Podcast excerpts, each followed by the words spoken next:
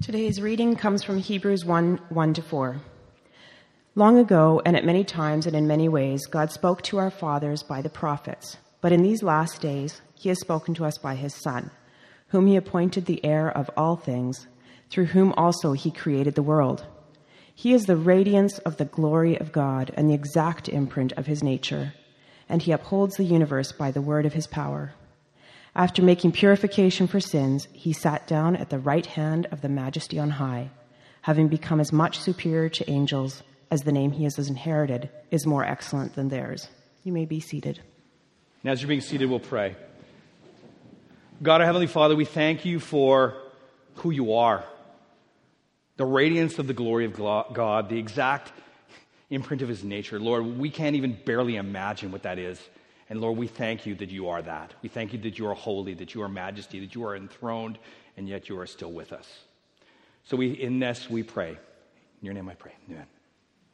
So last week we started our Advent series, and it's called The Turning Point of History. And Jake laid the groundwork for us a bit, and he talked about the scriptural Old Testament promise of a king.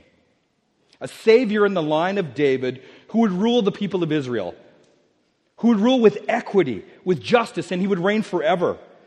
Now we're left, with the reality that this promise was fulfilled in the manger, in the person and work of Jesus Christ. This Old Testament promise of a king in the line of David, we saw that his rule would be like no other. It was marked by poverty. He was born in a manger. The God of the universe sends his Son in a barn full of animals. See, this liberator, this king born into suffering, acquainted with grief. We saw that this king, the Savior of the world, is the only one worthy to submit to. The only one we can trust. The only one we can actually surrender to, because he wields power in a completely different way. He is the king worthy to be praised because he sacrifices himself. He sacrifices himself for his subjects. So in a nutshell, Jake addressed the promised king. And he left with confronting the issue is he worthy to surrender and submit to? Can I trust Jesus as king? Do I dare? This week we're going to take a look at this diamond of Advent, and we're going to shift a little bit and look at a glint from another angle, and we're going to look at the advent of the prophet, the coming prophet, and we're going to address this tricky issue of the voice of truth in this world. Now, I'm just going to state it up front. Some of you, you're sitting there, you might be like me, and once the twinkle lights go up and the Christmas tree, is adorned, and the ceaselessly never-ending Christmas music, you begin to morph, and you transform into something that resembles a little bit like a Grinch. Now, if that's you, you may be sitting there, and you're kind of cynical, and you're thinking, who cares? Like, what does Jesus as prophet have to do with Christmas? Like, really, is this just a normal sermon with like a veneer of Christmas on it? How does Jesus as prophet help me find a parking spot when there's 743 other people looking at that spot that you've already put your little twinkle light to go into? How does Jesus as prophet help me pay next month the credit card bills that I racked up to buy my kids everything that they wanted? Now, if that's you, I'm just assuming one or two of you might be like me. I'm going to just bear with me. I'm going to mix it up a bit. I don't have any clever story right out of the gate. I'm just going to give you my outline straight up front so you can all track with where I'm going. We're going to look at four things this morning. We're going to search for a prophetic voice. We're going to ponder the question, is anybody out there? Next, we will look at the revealed voice of God. Point three will be the problematic voice of interpretation. And lastly, we will end on the supremacy of the voice of the Son. So, story time now. When I was a kid, I grew up considerably more north than here. And I don't know, I liked Christmas at one point in my life, and probably because at some point, usually around Christmas, when it was cold enough, when everything in the sky was all right, that there was a possibility of northern lights. Now, I don't know if any of you have ever experienced northern lights before, but they are absolutely staggering. So I remember one Christmas, I was about 14 or 15 years old, And I don't know, it was like super cold or whether there was just some other particles in the atmosphere, but the northern lights were more spectacular than they usually were. We looked up at the night sky and we saw magical blues, greens, yellows. So it was like minus 30. And, and we put on our, redneck formals, insulated coveralls, with 700 layers on, the toque, the mitts, the gloves, and you sauntered outside and because we couldn't go south, what we did was we built like these patio deck chairs out of snow. We'd pack them down, and we would lie there, and we would stare at the stars. Drinking our hot chocolate, with our little umbrella in it, and we stared at the stars until we were almost frozen. Now, what we saw was intoxicating. It was a dance in the sky purely for our wonder and our enjoyment. Now, as a kid, I distinctly remember feeling like a voice from heaven was talking directly to me. Something from beyond trying to communicate with me. It made me feel special. It connected with my heart. Now, of course, we can, explain the aurora borealis with physics, magnetic fields, colliding space particles. But even so, with this knowledge, and to this day, the northern lights grip me like nothing else. They speak to me in a way that's profound. I can't even explain it. Have you ever wondered? Have you pondered? Is anything else out there? Is any intelligent life out there? If you have, you're not alone. Stephen Hawking once said, "People have always wanted answers to the big questions. Where do we come from? How did the universe begin? What is the meaning and design behind it all? Is there anyone out there? The creation accounts of the past now seem less relevant and credible. They have been replaced by a variety of what can only be called superstitions, ranging from New Age to Star Trek." Our whole culture is obsessed with this idea. From our art, from our music, from our science fiction shows we binge watch on Netflix or, now Disney Plus. Look, we've even got billionaires that send their roadsters into space. Like, how ridiculous is that? Is there a rational, intelligent other? Is there that voice out there? Now, this question has plagued mankind from the beginning of time. As we speak, billions of dollars are spent looking, searching, exploring for the beyond. Now, we've got ground-based telescopes, we've got space-based telescopes, we've got massive antenna array, possibly hearing radio waves from the beyond. We're striving to find if something else is in this universe. Is something communicating with us? Now, there's even I don't know if you know this, there's even an organization called SETI, the Search for Extraterrestrial Intelligence. And they're based in California, and believe it or not, there's over 130 scientists that actually are pondering this question, the voice from beyond. And this search is deep. And it isn't just, a new Disney Plus show with a little baby Yoda. And it isn't a new Star Trek with Chris Pine. Once again, Stephen Hawking, he says this, "We are just an advanced breed of monkeys on a minor planet of a very average star. But we can understand the universe. And that makes us something special." The greatest theoretical physicist that our world has ever seen, in a lifelong search to understand the universe, he recognized that in the chaos of the cosmos, we're special.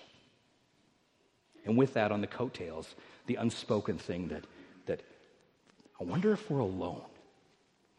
To explain this in theological categories, humanity is in a search for the prophetic voice from beyond.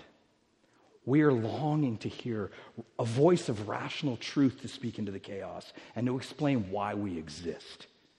From creation, human beings have wanted a universe that has talked to them. As I stated earlier, this is expressed in our literature, our science fiction. We have a desire to see talking trees. We have a desire to have little animals speak to us. We want to be known. But our greatest fear under all of this is, what if there is no rational other? What if? The good news of Advent, the reason why this Jesus as Prophet sermon, the reason why this is so important is because this desire within us, it exists because there is this collective longing. We instinctively know that we are not alone. See, in looking to the stars, humanity has missed the forest for the, in search of talking trees. This intelligent other, this rational truth that we're searching for, the Bible calls God.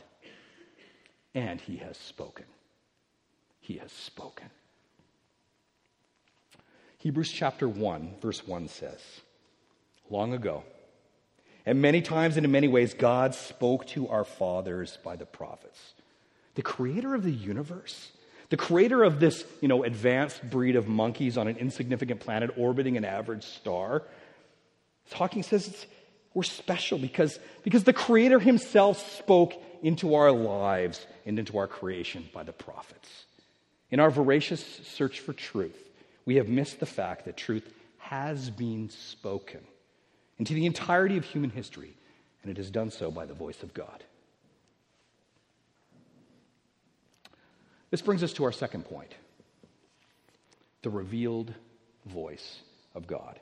Now, the part of the problem with this whole concept of, prophet in our minds, we don't connect it with truth. What we do is we think of some, bearded old guy like Gandalf or some old hag witch with like bad teeth living in a cave, like something out of, Macbeth.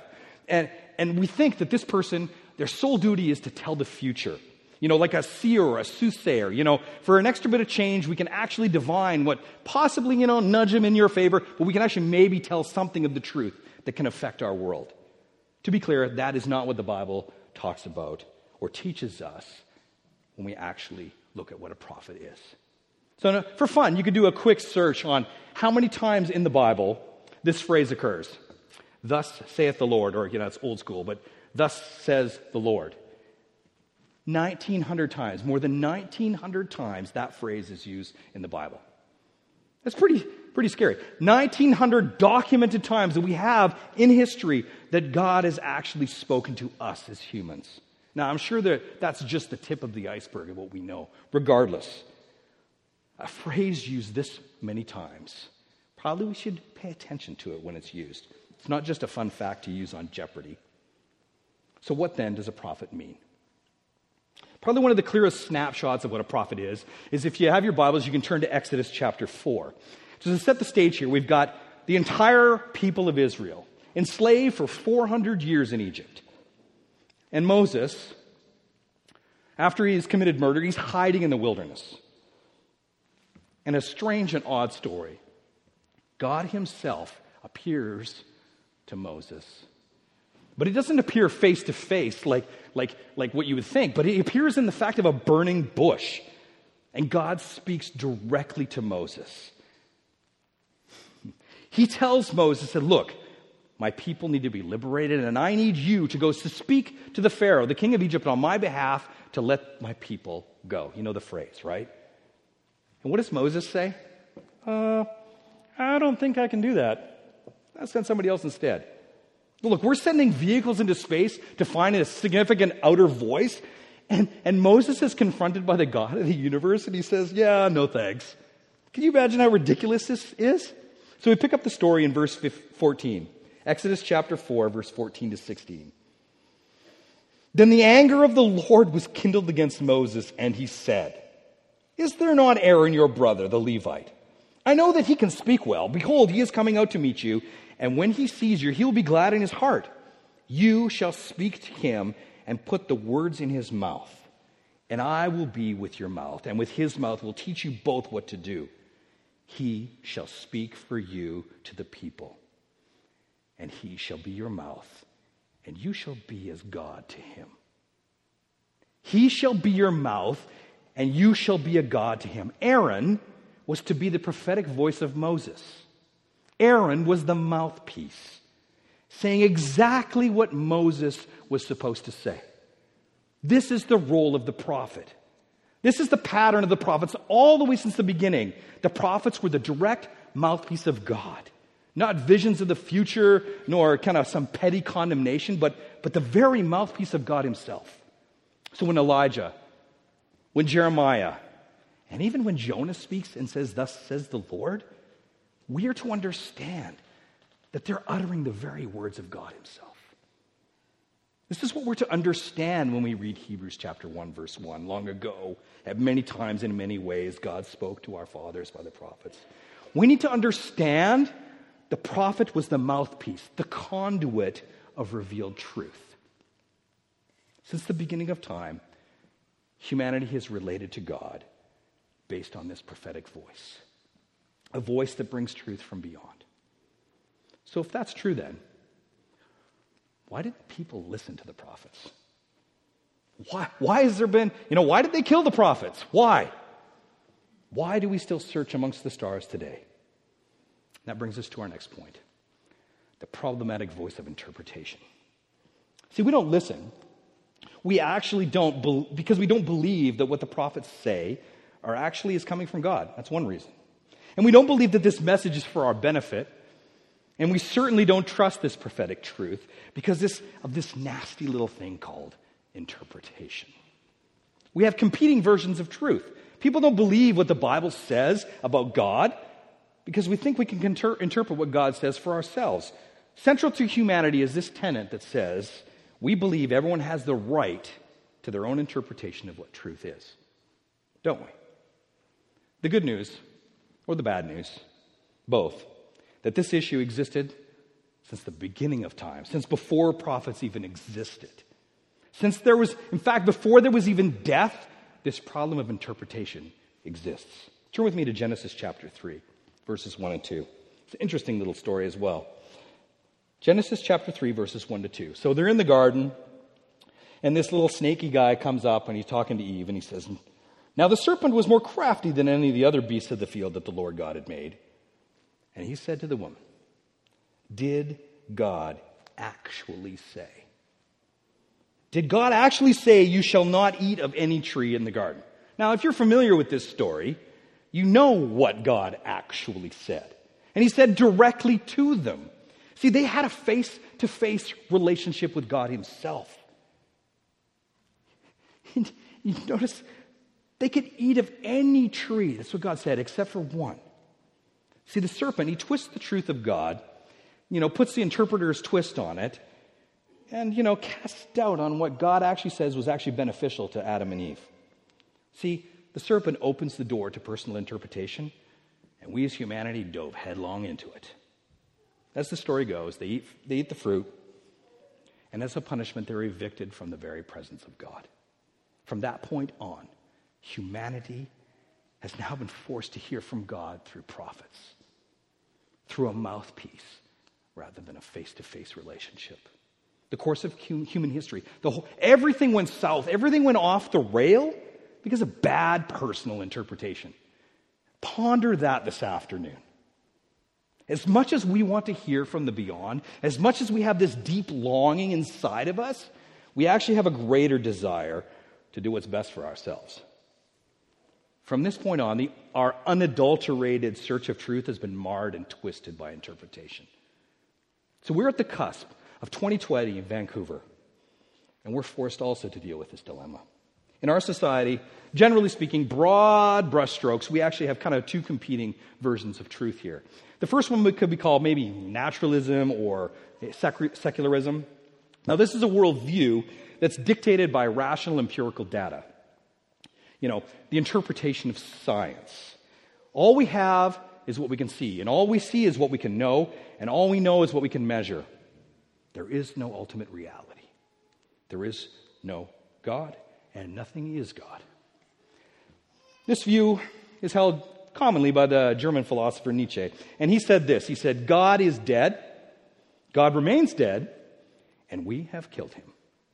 That's a sobering thought. Nietzsche held that there was no room, no place whatsoever for Christian belief of truth in the modern world. This idea probably is better expressed by Stephen Hawking. He says this, he says, "God may exist, but science can explain the universe without the need of a creator. The scientific account is complete, period. Theology is unnecessary." Stephen Hawking articulates the thoughts of Nietzsche, and he looks into the data and he interprets that God is irrelevant. That voice permeates our culture, and many find it compelling. The second interpretive kind of grid work, voice of truth, is that of progressive pluralism or just straight-up pantheism. Now, in this view, God is in everything and that everything is God. All you have to do is look inward. All you have to do is to find your inner creativity. All you have to do is find your inner potential and your inner greatness. Now, if there's one person that is a prophetic voice of this, and that is the queen herself, Oprah. And she said this: "It all boils down to one thing. It is your relationship to the source. And that relationship to which we call God or don't call God or don't even know is God, you know, when you claim that and see that, the literal vibration of your life will change and the vibration of your life will change." I'm like, I'm not sure what the heck that means. It isn't until you come to a spiritual understanding of who you are, not necessarily a religious quote-unquote feeling, but deep down, the spirit within, and then you can begin to take control. This is what we call Vancouver spirituality. And it is expressed in absolutely everything that we do, from our tarot card readings, looking at our horoscopes, maybe even possibly to the practice of mindfulness. Ironically, both of these interpretations of truth have one thing in common. They're linked together under one thing, and that is the belief that you and I, the individual, derive truth and meaning from inside ourselves. Yes, even Stephen Hawking. Remember to look up at the stars and not down at your feet. Try to make sense of what you see and wonder what it makes the universe exist. Be curious. And however difficult life may seem, there is always something you can do and succeed at. It matters that you just don't give up. Wow, that's enticing. We are all interpreters of truth. And the problem is, it's really bluntly put, is our autonomy. We develop an intellectual construct to do all the things that our inner self wants to do. Let me put it another way. We develop an internal framework, a worldview, a version of truth to do all the things that our inner self desires to do and to believe. And that, people, is the problem of interpretation. Dealing with this issue, Paul, the Apostle Paul, he wrote a letter to a church in Rome, and he said this in chapter 1, verses 18 to 22. This should be sobering for us. "For the wrath of God is revealed from heaven against all ungodliness and unrighteousness of men, who by their unrighteousness," or you could, slide in interpretive grid, "suppress the truth. For what can be known about God is plain to them, because God has shown it to them. For his invisible attributes, namely his eternal power, his divine nature, has clearly been perceived ever since the creation of the world. And the things that have been made, they are so that they're without excuse.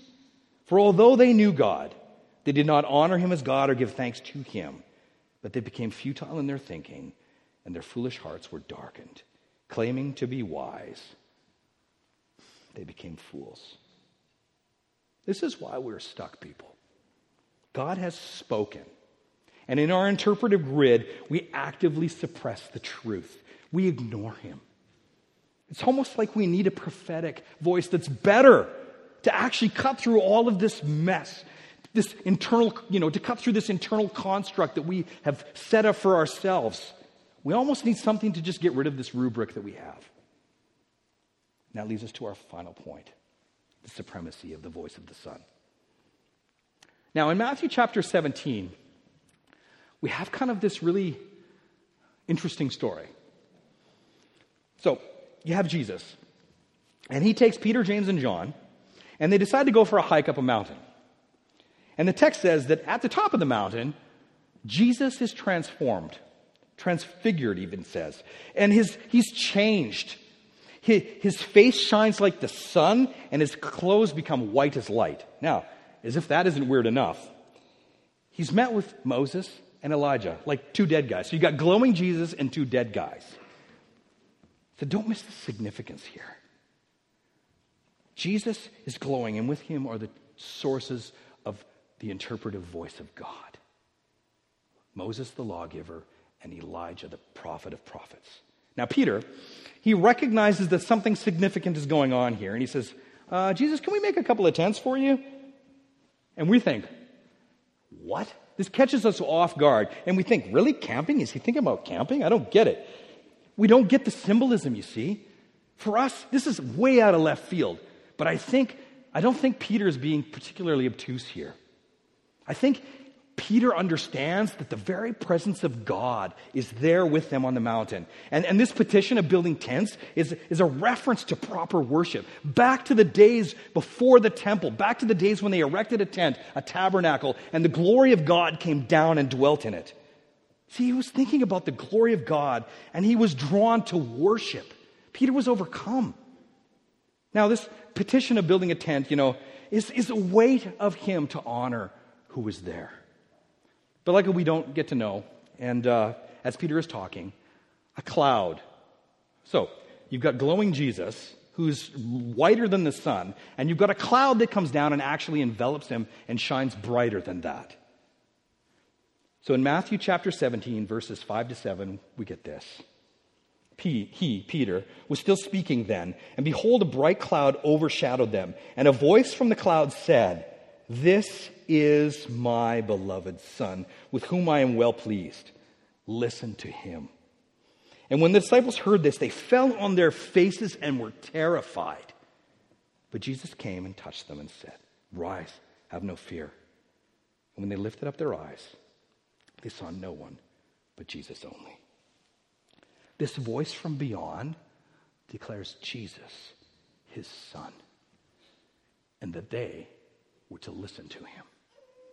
Now, the symbolism is huge here. Don't miss this. We are to understand, as the readers, that Jesus is superior to both the law and the prophets. Jesus is superior to both Moses and Elijah because he is the Son of God.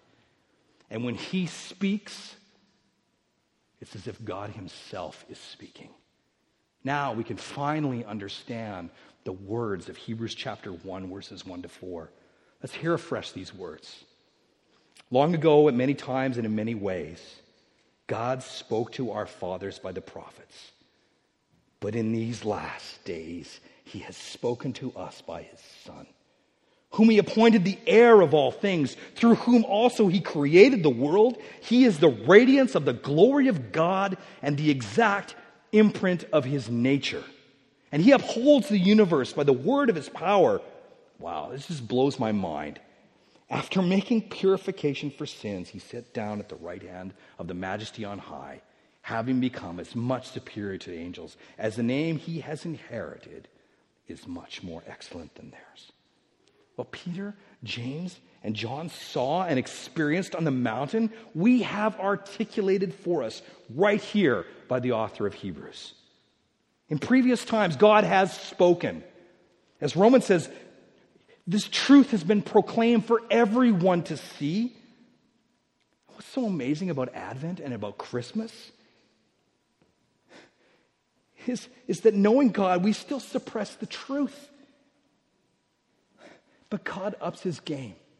God ups his game. And from this first Christmas onwards, God now speaks to us through his Son. God speaks to us through his Son. And let me tell you, people, that is intimate. We can see the radiance of the glory of God because Jesus is the exact imprint of his nature. Not only do we hear the voice of God, but when we see Jesus, we are to understand that at some point we are like Adam. We can now see the face of God himself. There is objective truth. The prophets, as a mouthpiece of God, brought it. But Jesus embodies it. He fulfills it. Jesus is not only the subject of prophecy, but he is the object of prophecy. Not only does he bring truth, he is truth. Jesus is superior because he doesn't reveal a fractured truth or a partial truth or bits and pieces of truth sprinkled around like salt and pepper. He is the truth of God himself because he shows us who God is in himself. And therefore, Jesus is the final and better prophet. Now, that might be hard for some of us to hear, but I'm just going to tell you something. Because of this, we don't need Oprah. We don't need Oprah. This is why Christians are all on about Jesus. This is why we celebrate Christmas. This is the truth, even for grumpy Grinch guys like me. Let's be honest. Christmas is amazing because Jesus is the revealed truth of God. Now, let's be honest with ourselves here. The truth, this truth that Jesus brings, as beautiful and as life-changing as it is, it's hard, isn't it? We see Jesus and his absolute claims on our lives, and we find it slightly abrasive. And we've been looking at the Sermon on the Mount for the past 3 months. And let's be honest, we've had to come to terms with this reality that we don't measure up. We can't handle his truth. And we look for ways to interpret it in our lives. We soften the truth. We try to water down Jesus. And in our minds, we kind of negotiate a working settlement to, that's best for us. See, we can interpret the hard, absolute truths about Jesus, but we can do so in a way that keeps our own personal integrity and our autonomy intact. It comes down to one thing, really. Fear. We are afraid of the truth of Jesus because we're afraid to look into the face of God. We're afraid of what we might see. We don't want to look because if we maybe look, we might see shame. We might see sin. We might see guilt. We know we're unworthy. We know we're broken. And we think it's safer to just stuff it down and suppress that. That might be true if Jesus was only the prophet. Might be, but I doubt it. What makes this true, what makes this amazing, is the fact that Jesus is more than a prophet. Turn with me to Matthew 17:6 again. See, when the disciples heard this, the voice from heaven, they fell on their faces and they were terrified. You see, the disciples, they were in the same position that you and I were in. They were fearful. They were terrified. They were forced to deal with this absolute truth about Jesus. This is what makes Advent the turning point of history. It's because Jesus is not only the prophet, but he's also priest and he is also king. Jesus is the priest because Jesus, the glory of God, as Hebrews says, makes purification for sins. In other words, what that means is the exact imprint of God dies for our suppressed truth. He dies. For Romans says that because we're foolish, we're claiming to be wise, but really we're in the dark and futile in our thinking. Jesus goes to the cross. He dies the death. He suffers for you and I, for our suppression of truth, to bring us to the place where we can be on the mountain and see God face to face. We can see Jesus, just like Peter, James, and John did. But Jesus is also king. He's also king. He's sitting at the right hand of God, ruling. And he displays his ultimate power in his weakness. First as a baby at Advent, what we celebrate, and then ultimately in his death, burial, and resurrection on the cross. He is the king worthy to submit to. He is the king worthy to look into the face to. We can surrender ourselves because he is king. But you notice, maybe, there's not everything is right. He is worthy because he is the king that will come as well. He is the king that will come with all power and restore everything that has been broken. And we look forward to that day. Because he is prophet, because he is priest, because he is king, this means that we can look at the truth of Jesus and not be obliterated by his power. Because we're loved. Because we're accepted. That's more than just raw truth. Turn with me back to Matthew 17:6 and 7. When the disciples heard this, they fell on their faces and were terrified. But Jesus came and touched them, saying, "Rise and have no fear." And when they lifted up their eyes, they saw no one but Jesus only. The Advent, the turning point of history, is that the ultimate voice from beyond touches us in our fear and in our shame and in our guilt. And he says, do not be afraid. Do not be afraid. And we can look up and we can actually see the face of God. Now, some of you here this morning might be having a hard time with this. Either somebody's dragged you here or, maybe you just have a worldview that equates Jesus with Santa Claus as some sort of myth that you just kind of celebrate just because. Maybe you're just far down, you have a hard time believing in a spiritual reality when you can't see it. I leave you with one question. What if you need something outside of your interpretive grid to actually solve this thing inside of you? What if what you're really searching for, you don't contain yourself? Now, others of you this morning, you might want to believe, you get it, but you passively suppress the truth. And you go about your lives cautiously picking elements of competing narratives of truth. And in reality, we build our own survival tent on the top of the mountain, secure from all the elements. But we're sitting there in shame and guilt, and really, we're in the dark. We're trying to hold it all together, with duct tape and spit. And we're just thinking, man, if I could just hold it together. But I plead with you this morning, this Advent, dare to unzip the tent. Dare to unzip the tent and look into the face of Jesus. You see, he is worthy to be praised because his name is Emmanuel, meaning God with us. Please stand as we respond. Thanks for listening. For more information about Christ City Church in Vancouver, please visit christcitychurch.ca. We invite you to join us in praying that God's kingdom would come in Vancouver as it is in heaven.